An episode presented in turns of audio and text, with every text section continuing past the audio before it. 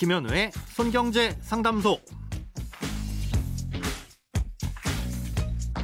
새는 돈 맞고 숨은 돈 찾아드립니다. 손경제 상담소 김현우입니다. 저축, 보험, 대출, 연금, 투자까지 돈에 관련된 고민이라면 무엇이든 맡겨주세요. 오직 당신만을 위한 맞춤 상담. 먼저 오늘 사연 만나봅니다.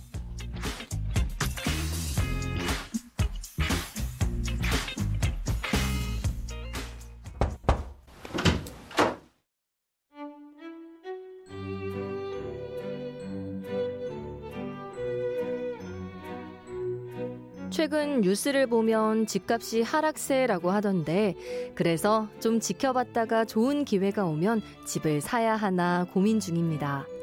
조금이라도 집을 싸게 사려다 보니 궁금한 게 생겼는데요. 급매나 급급매로 나오는 집을 사는 것과 경매로 사는 것 중에서 어떤 게 더 유리한지 알고 싶습니다. 그리고 경매로 사면 그냥 집을 사는 것보다 대출이 더 잘 나온다고 하던데, 그럼 얼마나 더 적은 돈을 가지고도 살 수 있는 건지도 궁금합니다.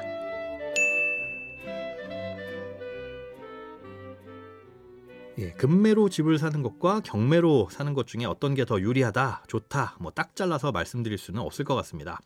예, 각각 장단점이 있으니까 사연자님처럼 고민을 하게 되는 거겠죠.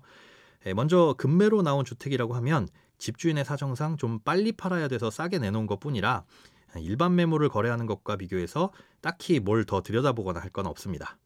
이 빨리 팔아야 된다고 해서 뭐 오늘 계약하고 뭐 내일 잔금을 치를 정도로 급하게 서두르는 바람에 집도 제대로 못 보고 계약하는 게 아니라면 이 매매 자체의 차이는 없다는 뜻입니다. 예, 잔금을 치르는 데 있어서 대출이 제대로 나오는지 그 일정만 은행에 미리 잘 확인해 보시면 되겠죠. 자, 그럼 경매는 어떠냐? 예, 경매에 대한 경험이 전혀 없으시다면 일단 기본적으로 공부해야 할 것들이 많이 있습니다.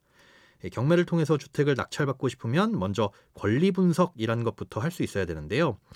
권리 분석이란 쉽게 말해서 내가 낙찰받은 주택에 따라오는 각종 권리들은 뭐가 있고 예, 그 중에서 내가 물어줘야 할 돈이 있는지 이걸 들여다보는 절차입니다. 어, 이때의 권리는 내 권리가 아니라 이 다른 사람들의 권리인데요. 아, 쉽게 예를 들어서 풀어보자면 경매로 나온 집은 그 집주인이 누군가에게 돈을 빌렸다가 못 갚아서 경매 시장에 나오게 된 거겠죠. 예, 만약에 은행에서 돈을 빌렸다면 은행은 집주인이 돈을 갚지 못할 경우를 대비해서 예, 그 집을 경매로 판 돈을 우선해서 받아갈 수 있는 근저당권을 설정해 놓게 됩니다. 아, 이게 은행의 권리고 이건 등기부등본을 떼보면 나와 있습니다. 예, 그런데 이렇게 등기부등본을 떼서 확인할 수 있는 이 돈이 목적인 권리들은 일반적으로 낙찰자가 신경 쓸 일은 없습니다. 경매란 건 간단하게 보자면 강제로 집을 팔아서 현금화한 뒤에 이 돈을 받을 사람들에게 나눠주는 것이라서 이 과정에서 집을 낙찰받은 사람이 더 이상 책임을 질 일은 없다는 뜻입니다. 낙찰된 가격이 너무 적어서 빌려준 돈을 은행이 다 못 받게 되더라도 그건 그 돈을 빌렸던 전 주인이 계속 책임질 일이지 새로운 주인이 책임질 일은 아니라는 거죠. 그런데 그 집에 세입자가 살고 있다면 이때는 앞뒤를 잘 따져봐야 됩니다.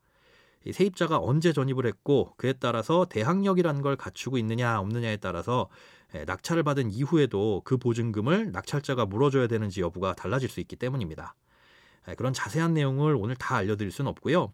핵심은 경매로 집을 사려면 권리 분석이란 건 반드시 공부를 해야 된다는 겁니다. 자, 그리고 경매는 대출이 더 잘 나온다고 들었다 하셨는데 경매라고 해서 대출을 더 많이 해주지는 않습니다. 예, 예를 들어 5억짜리 집에 3억까지만 대출이 나온다면 한도가 60%인 거겠죠? 예, 그런데 이 집을 4억에 낙찰을 받았을 때도 대출이 나오는 한도는 3억으로 똑같습니다. 이걸 낙찰가인 4억을 기준으로 보면 한도가 75%인 거죠. 아, 이렇게 봤을 때 비율이 높다는 거지 이 대출의 한도 금액 자체가 높아지는 건 아니라는 뜻입니다. 크고 작은 돈 걱정 혼자 끙끙 앓지 마시고 imbc.com 손경제상담소 홈페이지에 사연 남겨주세요. 검색창에 손경제 상담소를 검색하시면 쉽게 들어오실 수 있습니다. 여러분의 통장이 활짝 오는 그날까지 1대1 맞춤 상담은 계속됩니다. 돈 모으는 습관 손경제 상담소 내일도 새는 돈 맞고 숨은 돈 찾아드릴게요.